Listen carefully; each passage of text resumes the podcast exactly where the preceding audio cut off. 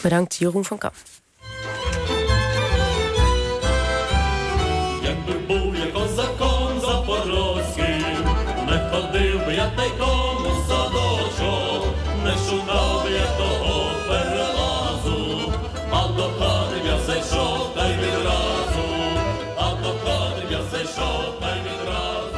Ja, een bekend Kozakkenlied is dit uit Oekraïne, getiteld Als ik een Zaporozhki-Kozak was. We zien de laatste weken dat in Oekraïne wordt verwezen naar historische verzetsfiguren. Bijvoorbeeld naar de Kozakken, een vervaarlijk grensvolk met sabels en kaalgeschoren hoofden.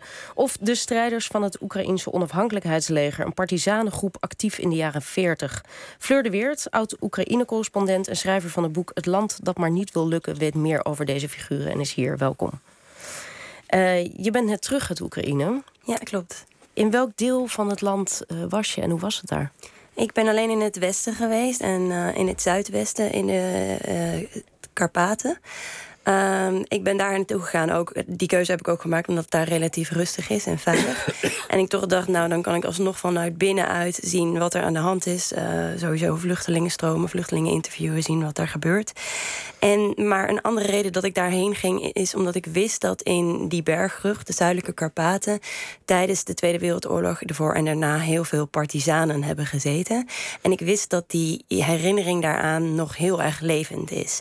En ik, was, uh, ik dacht, nou, ik ben wel benieuwd uh, wat, uh, als ik daar naartoe ga, wat ik dan aantref. Op, of mensen daar bijvoorbeeld ook teruggrijpen op die hoofdstukken in de geschiedenis. Ja, en, en... Je, je, trof een opa aan die in een hutje zat en die klaar was om elk moment in actie te komen. Absoluut. Hij zei: geef me een wapen, dan schiet ik ze neer, net zoals ik vroeger deed.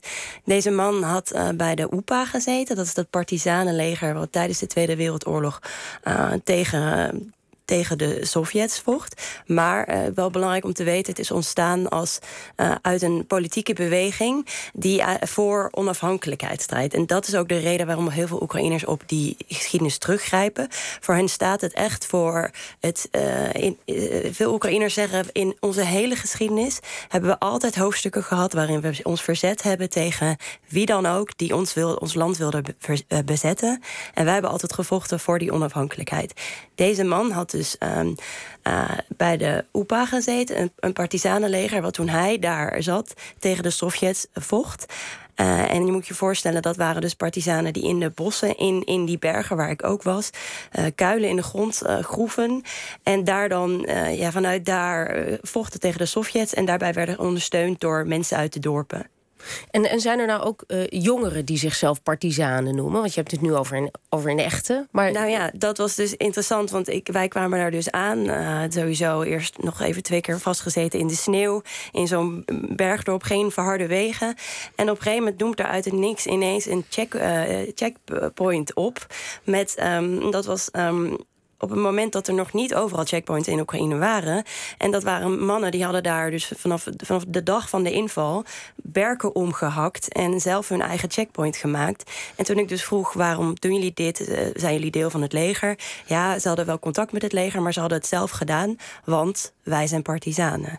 En een van die jongens die wij daar ontmoeten, dat was dus de kleinzoon van de man. Dus die heeft ons uiteindelijk meegenomen naar zijn opa. Die uiteindelijk inderdaad in zijn kleine huisje uh, vertelde over de geschiedenis en waar, waarom die nog steeds leeft bij hun. Maar die, uh, je schrijft ook dat die historische partizanen niet onomstreden waren.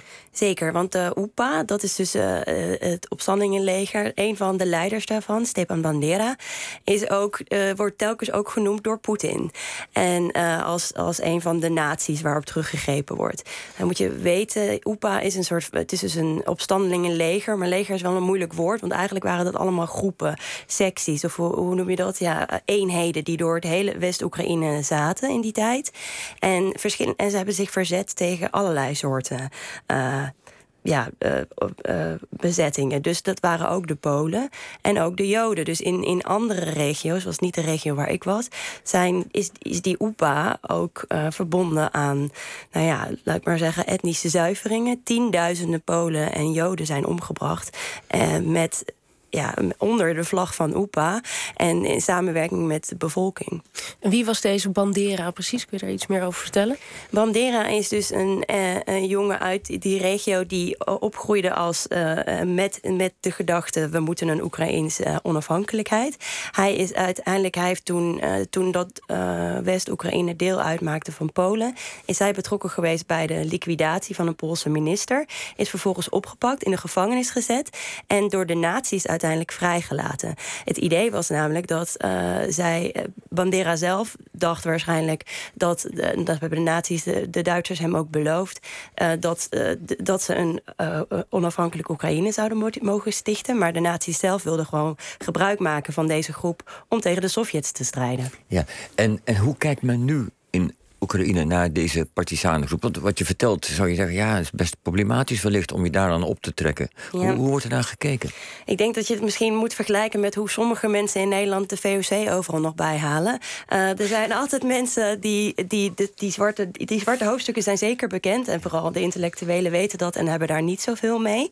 Maar in die gebieden en bij bepaalde mensen kijken ze, zien ze gewoon vooral één aspect hiervan. Ze zien gewoon het verzet, de strijdbaarheid, alles wat wij zijn het, onafhankelijke Oekraïne zit daarin. En ze verwijzen dan alleen daarnaar. En als je dus nu door West-Oekraïne rijdt, dan zie je ook overal die vlaggen, dat is zwart-rood, weer verschijnen. En laten we het hebben ook over die andere historische figuur die we terugzien, de Kozak. Want op Twitter verscheen onlangs een foto van Oekraïnse soldaten die een beroemd schilderij van een groep uh, Kozakken spiegelen, als het ware. Uh, in je boek uit 2015 heb je het ook over de Kozakken trots die opleeft uh, in de Oekraïne. Wie waren dat? Dat waren verschillende groepen uh, ja, die met een orthodox geloof... die in de steppen gingen wonen. En daar, ja, het beeld wat er dus van is... is uh, wilde mannen op paarden met uh, aparte kapsels. En dat is voor deels ook waar. Want het waren ook zeker wilde mannen. Ze hebben huis gehouden. Ook zij staan bekend om flinke zuiveringen, pogroms onder joden. Het is zelfs zo dat een vriend van mij... een Hasidische jood uit New York... die zij heeft mij wel eens verteld... een van de, een van de belangrijkste Oekraïnse Kozakken, heet Chlemnitsky. En hij vertelde dat hij vroeger, als hij zijn soep niet opat, dat mama dan zei: Als je je soep niet opeet, dan komt hij je halen. Of Hitler. Dus uh, laten we eerlijk zijn, ze hebben zeker een omstreden kant. Maar ook zij. Vrede moeder. Ja, ja, God. ja soms, is, soms zijn alle paardenmiddelen toegestaan. Ja, Goed. Ik, heb zelf ook kinderen. Af en toe moet je. nou ja, wat, uh, maar wat er interessant aan is, de, je hebt ook namelijk Russische kozakken. En de Oekraïnse Kozakken uh, die zijn anders omdat zij er in staat zijn geweest om een echte eigen staat te stichten. Ook met een inclusief een eigen universiteit, of die nog steeds bestaat in Kiev. En uh, die, ze hebben dus echt een eigen onafhankelijke staat. En dat is waar vooral op teruggegrepen wordt. Twee dingen uit die Kozakkengeschiedenis waar dus nu heel erg veel aan gerefereerd wordt. Ten eerste het Kozakkenbloed, het strijden tegen iedere vorm van oppositie. We willen alleen onze eigen koers bepalen. Maar dus ook dat andere onderdeel van... Ja, het is een deel van onze cultuur. En je zag ook in 2014 uh, op het Maidanplein... zag je ook verwijzingen naar Kozakken, toch? Dat... dat... was inderdaad de eerste keer dat het mij heel erg opviel. Want toen ik Oekraïne leerde kennen, rond 2012, 2013... viel me eigenlijk altijd op dat het een land was met weinig uh, idee... van wat, wat Oekraïne is en wat Oekraïne definieert. En voor het eerst bij Maidan zag ik... Ja, dan kreeg je van, er werden allemaal van die hutjes gemaakt... net zoals bij ons Occupy-tentjes. Maar daar gingen mensen helemaal zelf aan de slag... en bouwden hele huizen, hele, hele en, één gebouw viel daar dus heel erg op. Er werd een heel Kozakkenfort nagebouwd. En daar liepen dus ook allemaal mannen rond in oude kledij. En nou ja, dat was een ontzettend spectaculair beeld. En dat zie je nu dus weer terug. Er wordt wel vaak gezegd: niets is zo bindend als een gemeenschappelijke vijand. Um, je zegt ook die Kozakken, zowel de Kozakken als de partizanen hebben meerdere kanten, zijn niet onomstreden. Hebben ze die historische verwijzingen nog nodig? Dat is denk ik een heel goed punt wat je maakt. Want ik, heb ook, ik krijg heel veel vragen over mijn, de titel van mijn boek. Het land dat maar niet wil lukken. En aan de ene kant vragen mensen mij van, is dat, uh, is dat uh, profetisch geweest? Nou, deels wel, want Uh, inderdaad, een van de redenen dat ik die titel koos was omdat ik dacht: uh, het lukt maar niet om een eigen koers te bepalen. Oekraïne wordt altijd gewoon gedefinieerd door de geografische positie en de grote broer die maar niet wil laten gaan. Maar een ander punt was, wat ik destijds maakte, was dat het ook maar niet wilde lukken omdat het zoveel mensen niet een, echt een idee hadden van wat Oekraïne was. Behalve dan inderdaad teruggrijpen misschien op Kozakken. En dat is precies wat Poetin ze wel heeft gegeven. Want uh, ik heb nog nooit, uh, toen ik daar dus weer was, ik heb nog nooit de Oekraïners zo verenigd gezien. In hun strijdlust, in, in alles. En ik denk dat, uh, dat hij, doordat, door dat nu in hun bestaansrecht eigenlijk gewoon tegen te spreken, zijn juist de, de reden en de, ja, de reden heeft gegeven om te vechten voor hun eigen land.